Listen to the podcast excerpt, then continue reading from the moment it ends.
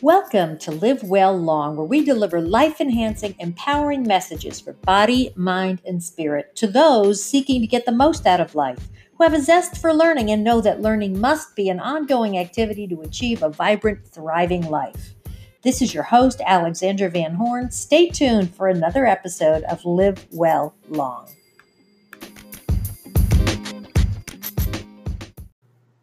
Most of us have heard the expression, you have to bloom where you're planted, or when life hands you lemons, you need to make lemonade.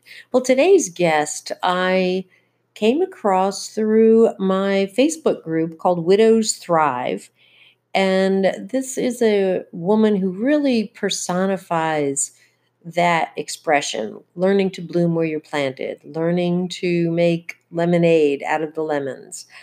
She is a resident of a nursing home, and she has MS, but she has the most delightful, kind personality. And I just happened upon a conversation with her several months ago, and I knew I wanted to have her on the podcast because she really personifies learning to bloom where you're planted. And she's done I told her, you really must be gracing the nursing home that you're part of. She said, what a wonderful gift. And she's a young woman. And without further ado, after this brief break, we'll get right into the interview. Hello, everyone, and welcome to Live Well Long. This is your host, Alexandra Van Horn. And today we have a wonderful guest, Kathryn Blankenship, who has overcome some interesting challenges, and I'll have her share it with you as I interview her. And what you will know is that she has a bright, shining disposition. And I spoke with her earlier this year, and I thought she would be a great person to interview as far as somebody who has overcome some things and really has learned some tips and tricks to help that she can share with others. So welcome, Kathryn. Welcome. It's so good to have you. Hi, Alexandra. It's so good to have you here today. And so we were talking earlier, Kathryn, and you mentioned how when your husband was alive, your late husband, that you created your home to be your sanctuary. And you mentioned some things you did. Can you share with our listeners what you'd created in your home, how you created your sanctuary? Yes. We made our home our sanctuary through what we surrounded ourselves with and who we surrounded ourselves with. One of the biggest things that we can do in our home as far as decorating is one of the easiest things is through color.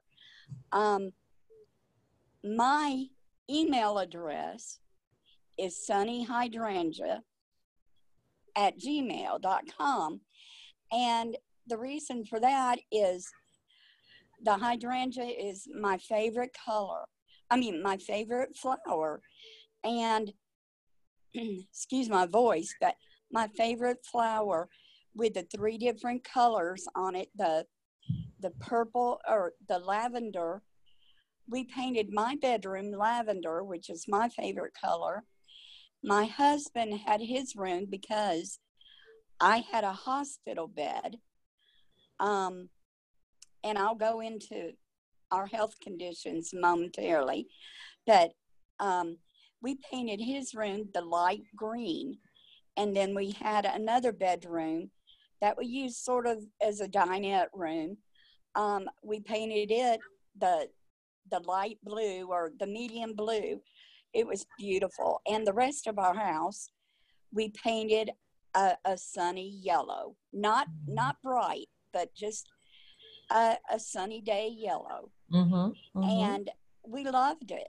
And it color is one of the things that affects our mood so much. And we may not realize it, but it does. Mm-hmm. You know, there are some colors, like I don't like real dark green. Mm-hmm. I wouldn't have that in a bedroom necessarily, or, you know, those darker colors can impact us in a negative way as well. But so that's what I, my email address, you know, became sunnyhydrangea. And that's sort of who I am.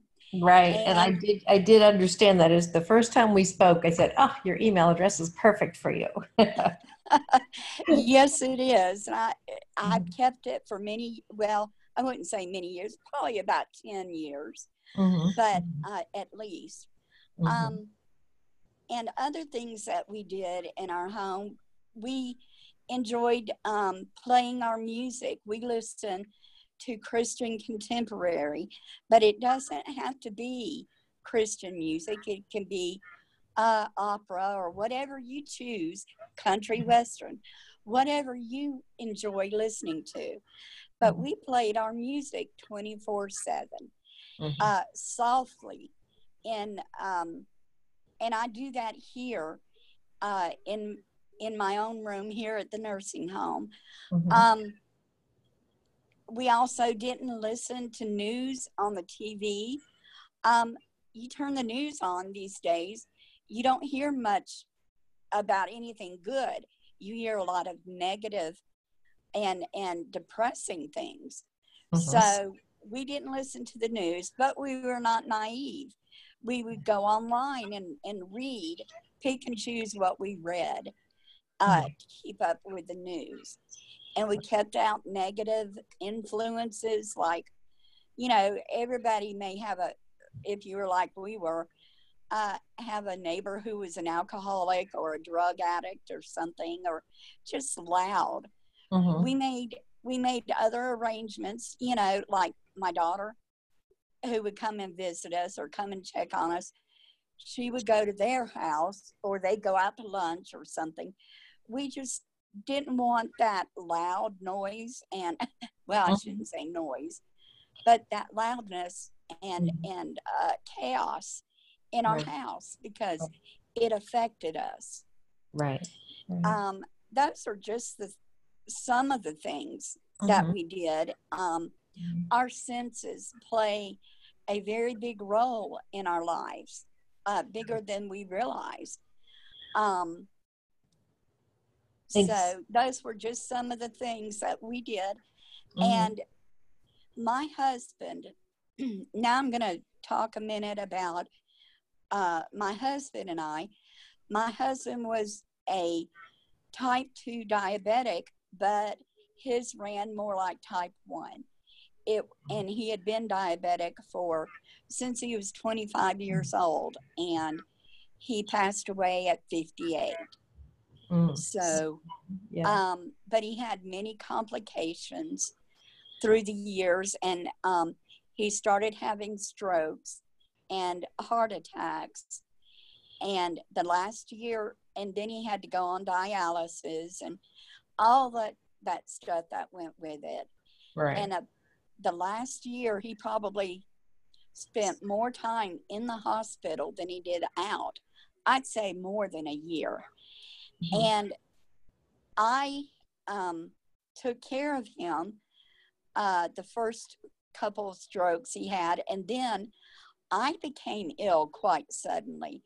I knew I had arthritis for years, you know, but it started getting worse. And also, when I was 28, I was diagnosed with multiple sclerosis. And I thought for years and years, they don't know what they're talking about. You know, I would have little numbness or trouble walking on occasion with one of my legs, but I didn't believe them. And I almost forgot about it because it was such a minimal problem for me. Well, after his first two strokes, and about 9 months later, when he was able to start driving again, I became very ill, and I got to where I could not get up and down out of bed. I couldn't walk down the hall without stumbling into the wall or without falling. And what the doctor said was, the stress, probably the stress. They couldn't say definitely, right. But had woken up a sleeping lion. Oh. My MS decided to wake up, and in a very bad way, you know, severe way. Uh-huh. And now I've had it so long that they don't have treatment for it. It's like the latter stages of MS. Okay. There are initials. There are some of the initials for, you know, diseases in MS and all that, that I can't recall it, but it's where you can't really get treatment, you know. But anyway, because he was in the hospital for so long, and it became the realization that he was not going to live much longer, I had to, the doctor decided to put me in the hospital to have 24/7 care. Right. And we were there together, not in the same room, but in the same hospital, sometimes on the same hall. We were there together 4 months. Right. And he really had a rough time. Right. And I would hear Code Blue, CCU, or whatever, and it would scare me to death. And I think I did a lot of my grieving during that 4 months because I knew what lay ahead.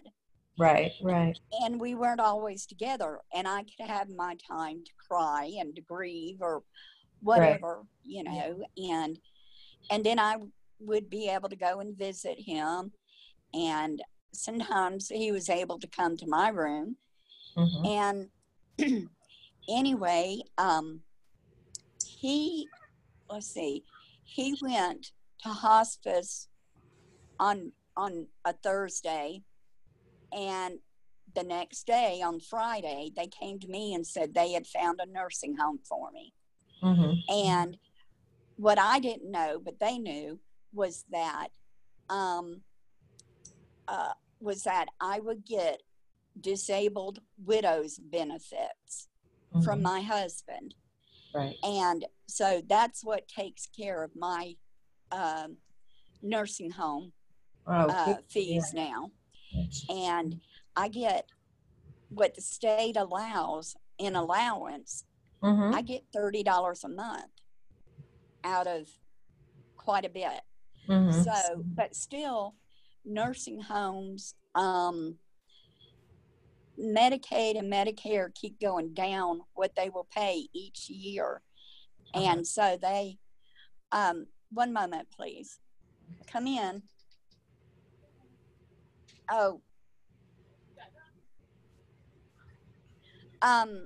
Each year, I'm sorry about that. That's like I said, I'm in a nursing home. That's okay. Understandable. Understandable. That was housekeeping. The CNAs and nurses know, but housekeeping didn't know I was going to be on a call. But anyway, life is an adventure. Absolutely. Anyway, I was talking about I came here on a Friday, and he passed away the next Wednesday. So the timing was perfect for you having that transition time to the nursing home. It was. And they won my heart that day because they came to me, the social workers did, and asked me if I would like to go and spend the day with him at hospice. And I said, yes, I would. And they had me transported over 30 miles to his hospice. And I was there with him. Beautiful. And so that was just such a blessing. Yes, absolutely. Yes. And I tell people, no matter where you go, there are going to be issues. You're not going to like the food. It's not homemade food, you know. Right, right. You know, You're not going to like the food. You're not going to always like your roommate or whatever, you know. Right. One thing I also did, and some people had trouble going through their husband's things. Right. You know, one thing that I did that I see every single minute I'm awake is I took a couple of my husband's shirts that he loved, mm-hmm. and cut them into strips and added more fabric. But I made like a garland. It's about a 4-foot garland that I have hanging in my room. I saw that picture. It's great. Yes. That you don't have to keep everything. You know, just take a couple of things, you know, mm-hmm. and make something of them, whether it's a pillow or mm-hmm. a quilt, even, you know, or a wall hanging garland like I made. Right. And just to capture the essence. Yeah. Yes. And, mm-hmm. you know, even if you like, you know, you could even spritz a little of their favorite cologne or something on it if you want to. Yeah. If you want to keep the scent, yeah. Right. But I didn't do that, but mm-hmm. but I surround myself with beautiful things, you know, pictures and paintings and things like that, and mm-hmm. I make my room a cheerful place to be. Yes. And I have to, because I cannot sit and think about, oh, poor pitiful me, I can't get out of this bed without a lift or whatever, mm-hmm. or my husband's gone, I don't know what I'm going to do, which those are logical, reasonable feelings, and we have to deal with them, but mm-hmm. we can't. There comes time when little by little, you know, sometimes you have to fake it until you make it. Exactly. Right. Yeah. Yes. And little by little, it becomes more real in your life that you are making it. You mm-hmm. are making it through this hour, this day, and this week, you know, and it does take time, but what you surround yourself with is very important, and who you surround yourself with is mm-hmm. important as well. Yes. Look for encouraging, uplifting people and loving people. Right. and you mentioned that when people would come into your room, you would often share something positive. Did you want to say anything about that? Yes. When I got into my private room after 14 months, a private room became available, and they asked me if I would like it, and I told them, yeah. And so I began just sharing what was on my heart that day, something I'd read out of the Bible or little things like, people don't know that the word hoard is in the Bible. Mm. And when we think of hoard, you know, we think of, you know, you can't walk through a room or whatever, but in the Bible, and I'll have to look at that scripture again, I can't remember it right now, mm-hmm. but it's referred to, what it was referred to was the spoils of war. When they would win a battle, when they would win a battle in fighting, they would gather up the spoils of war. Well, you know, we've always joked about how did they walk through the wilderness for 40 years with the same pair of sandals? Well, they didn't have to. They had the hordes, the spoils of war to go and get. Got it.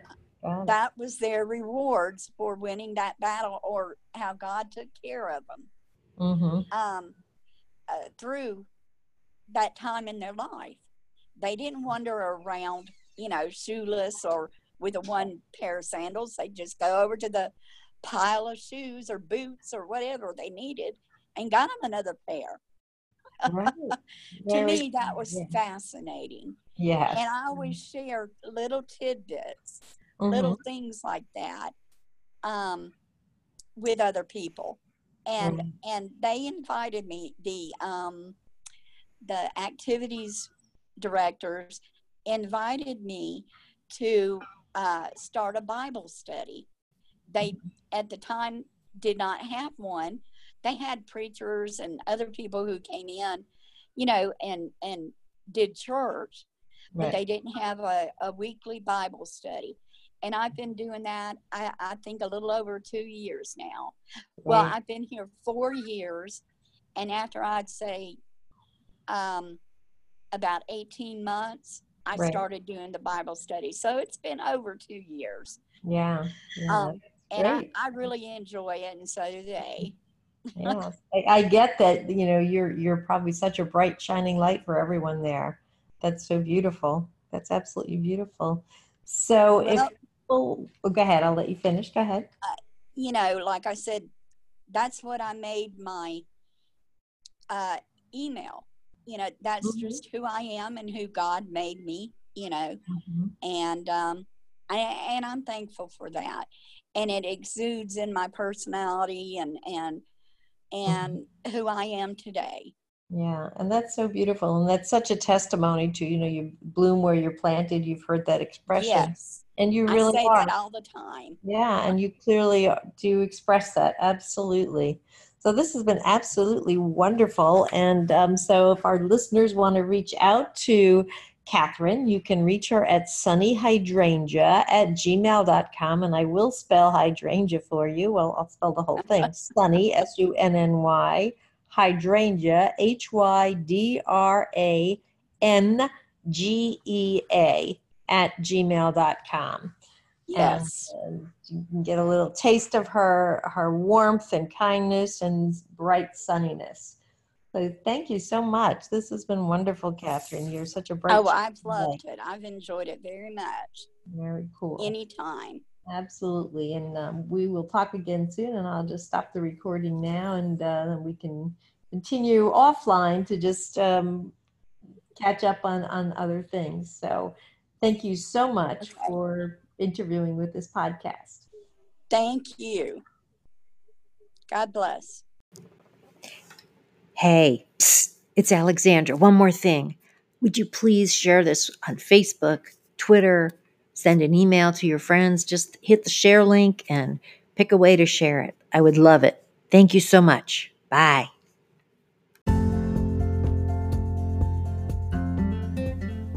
Thank you for listening. This is Alexandra with Live Well Long. Be sure to hit subscribe so you don't miss any of our important episodes. We want to be sure that you get everything you can to do your best to live well long. Feel free to reach out to me at alex@avhcoaching.com. And remember to take good care of yourself so that you live well long. Talk with you soon. Bye.